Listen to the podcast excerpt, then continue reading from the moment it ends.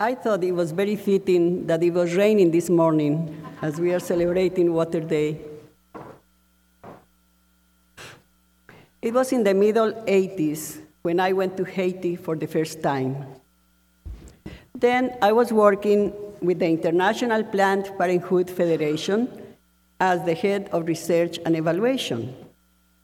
And as such, I visited family planning clinics throughout Latin America and the Caribbean, and also some here in the United States.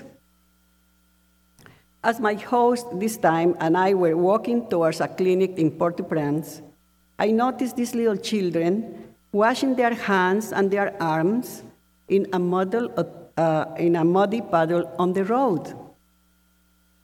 These children reminded me of my childhood when I loved to play in puddles left by the rain. I put all kinds of leaves and little things just to see them floating. Except that these were these waters that I was playing with were clean, fresh, and uncontaminated. On my return to home, I told my children what I had seen. They thought I was exaggerating, of course, to have them feel bad for the children in Haiti. So later, on another trip there, I invited my youngest daughter, Shani, to come with me. And would you believe it? We both saw little children washing their hands, and worse yet, this time they were drinking from a puddle on the road minutes after a truck had just passed by and, and the muddy water had just settled a little bit. They were just scooping that water and drinking it. So the shock of seeing these children drinking dirty water on the road moved me to really, really appreciate the privilege of water in my life and to increase my personal practice of conserving this precious resource. A few years, few years later, I was doing my ministerial internship in Wheeling, West Virginia, of all places. As I usually did on Saturday mornings, I was listening to what? National Public Radio. The topic this time was the horrible situation created in a certain country whose source of water, a watering river, was being controlled by a neighboring country. The flow of this river was diverted to irrigate the crops of the more powerful country.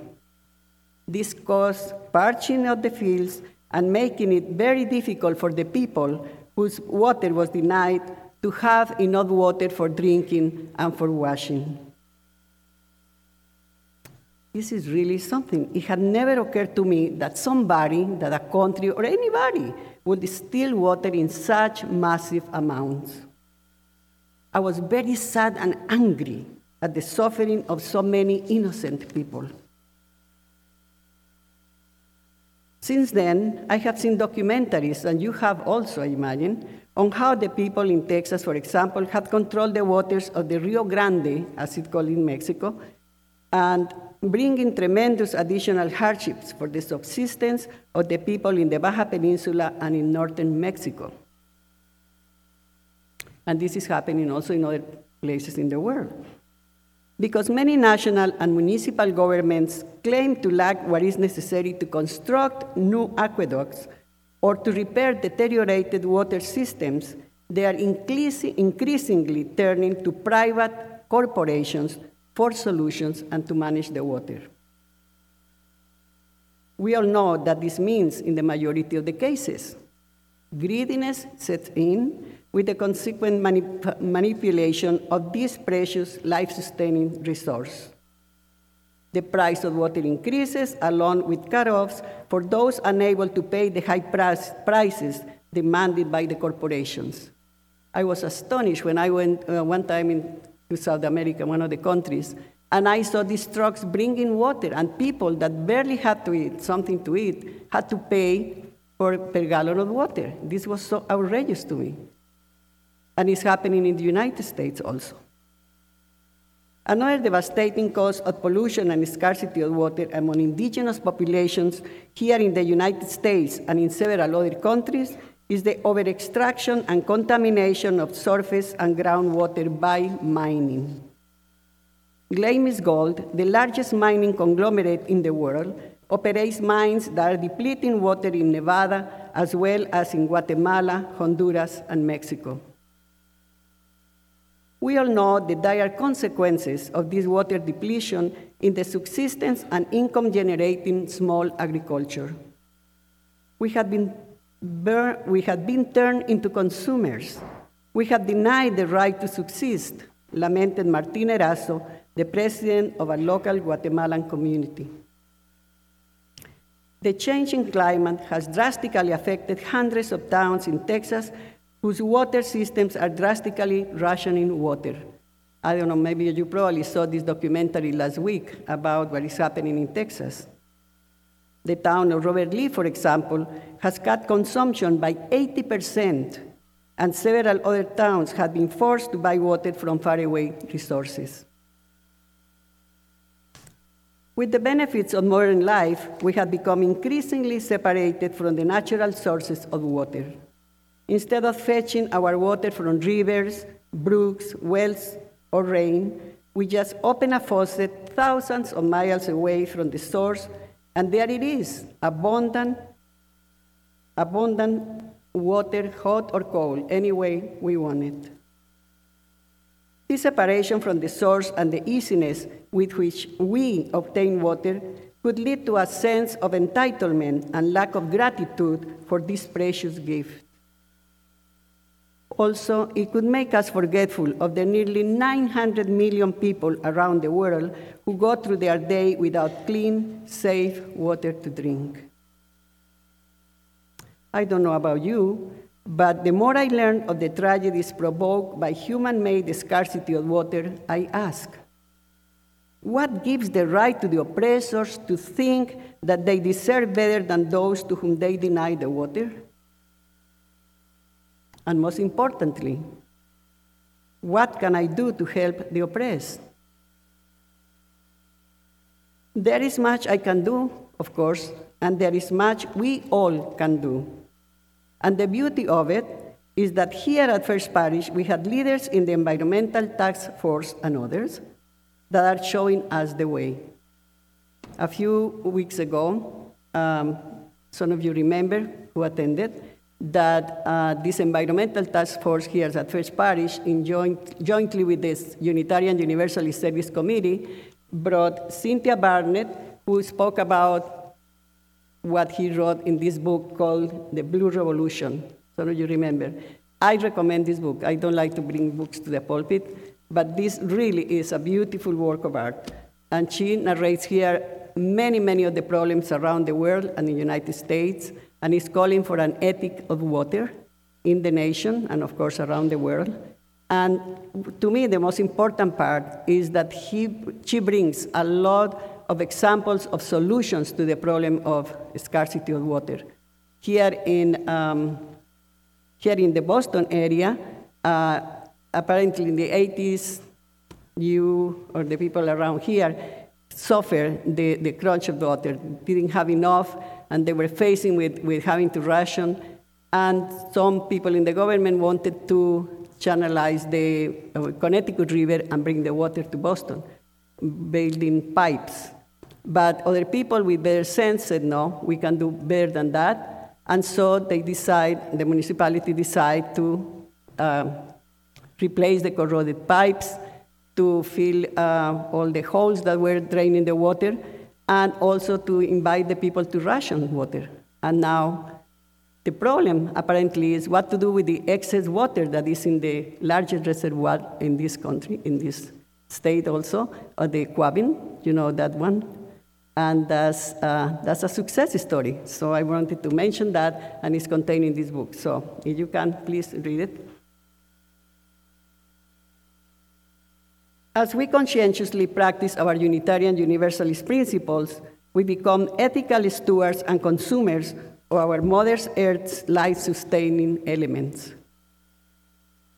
Oh, how I wish that all of us and all over the world people knew and practiced our principles. Just imagine if we treated each person affirming their inherent worth and dignity. And imagine that would hap- what would happen if all our human relations our, and our relations with other species embodied justice, equity, and compassion. I can tell you what would happen. We will have a world community with peace, liberty, and justice for all. Our principles prompt us to think globally and to act individually and communally. Being connected in heart and mind to the web of life makes it easier to be mindful in our actions and help us avoid wasting food and water. I'm sure all of us here are already doing all we can to be the best stewards of the environment. A good way to acquire a passion for being in solidarity with those destitute of their rights to water and to regain a sense of awe and gratitude for the amazing gift of it is to practice spiritual literacy. According to Frederick and Mary Ann Brussat, authors of the book of that title, Spiritual Literacy, which I also recommend. Spiritual literacy is the ability to read the signs written in the texts of our own experiences. Whether viewed as a gift of God or as a skill to be cultivated, this facility enables us to discern and decipher a world full of meaning. To me, there is nothing more exciting and uplifting than to read the meaning of my experiences or to give meaning to my existence by communing with nature. Nature is such a great teacher. I believe that is why at the 1995 General Assembly of Unitarian Universalists, we adopted as the sixth source of our living tradition the spiritual teachings of the earth centered traditions which celebrate the sacred rhythms of nature. And as you know, the Transcendentalists left a rich legacy of deciphering a world of meaning. To Ralph Waldo Emerson, even a puddle of snow or water could bring delight and self knowledge. Crossing a bare common, says he, in snow puddles at twilight under a cloudy sky, Without having in my thoughts any occurrences of special good fortune, I have enjoyed a perfect exhilaration. I am glad to the brink of fear. Water, as one, as one of the most essential elements of our existence, can be both physical and spiritual life giver. Thomas Merton reflects on a particular experience with water thus. What a thing is to sit absolutely alone in the forest at night, cherished by this wonderful, unintelligible, perfectly innocent speech. The most comforting speech in the world. The talk that rain makes by itself all over the ridges. And the talk of the water courses everywhere in the hollows Nobody started it. Nobody is going to stop it. It will talk as long as it wants. This rain. As it talks, I am going to listen. If we pay attention and listen carefully, we can appreciate how, like water, our feelings at times shift at the least provocation. It happens to me. One moment, upon hearing a compliment, we feel strong like torrential rain. On another moment, listening to a false accusation or to an unflattering comment about us, we feel as if our strength has evaporated or reduced to a trickle. Water also can teach us patience, persistence, resilience. How not to marvel at the artwork of water on rocks, driftwood, and in the glorious stalagmites and stalactites. By adapting to the space available and taking the form of any container, water can also teach us fluidity, flexibility, and yielding. And since water always naturally goes to the lowest places, it can teach us humility as well. I want to end these reflections on water with the following poem by Joanna Macy.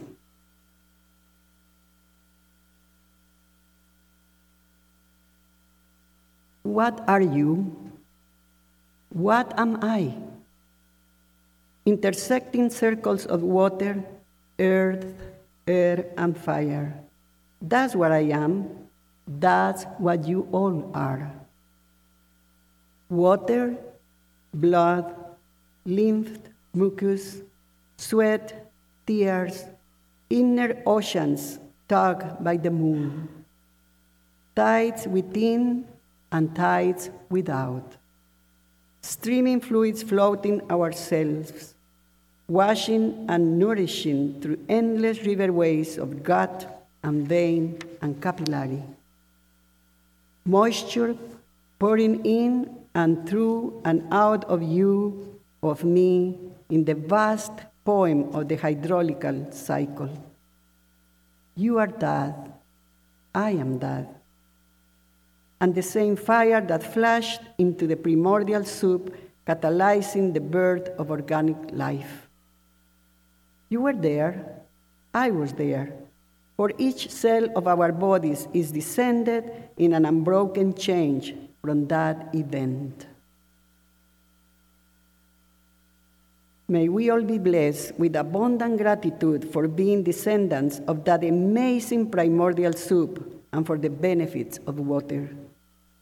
May we, as individuals and as congregation of faith, unite with the Unitarian Universalist Service Committee, to which we dedicate this Sunday, to do social justice work and all that we can do.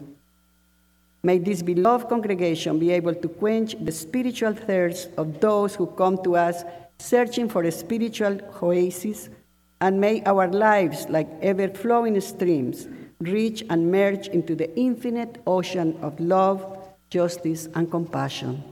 Amen, and blessed be.